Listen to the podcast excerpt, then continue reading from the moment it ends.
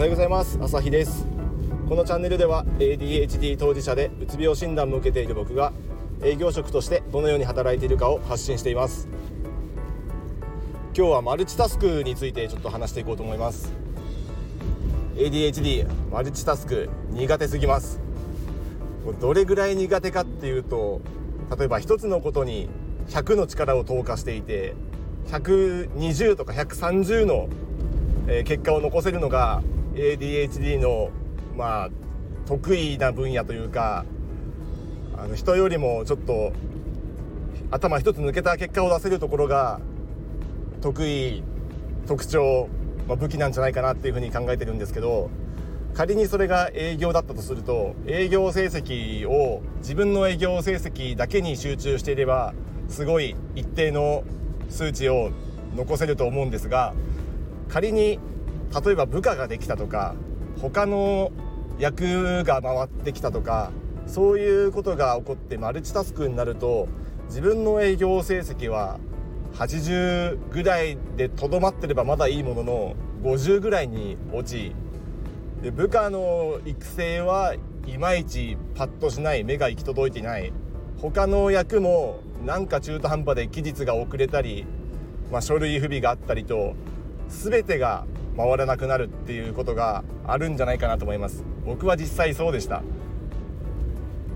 50-50で100になってればいいものの3030とか残り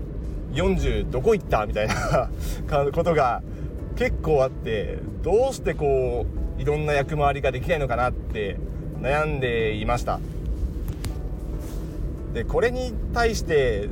ちょっとある一つのアイデアが思いついてこれだって思ったのがあったんでちょっとお話しします。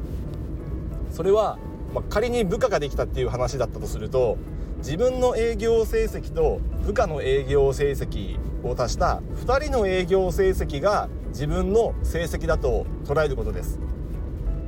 これでいくと自分だけにしか視点がいかなかったとすると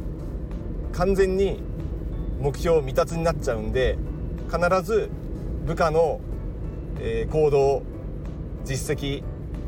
日頃のこうやり方だとかにも目がいかざるを得ない。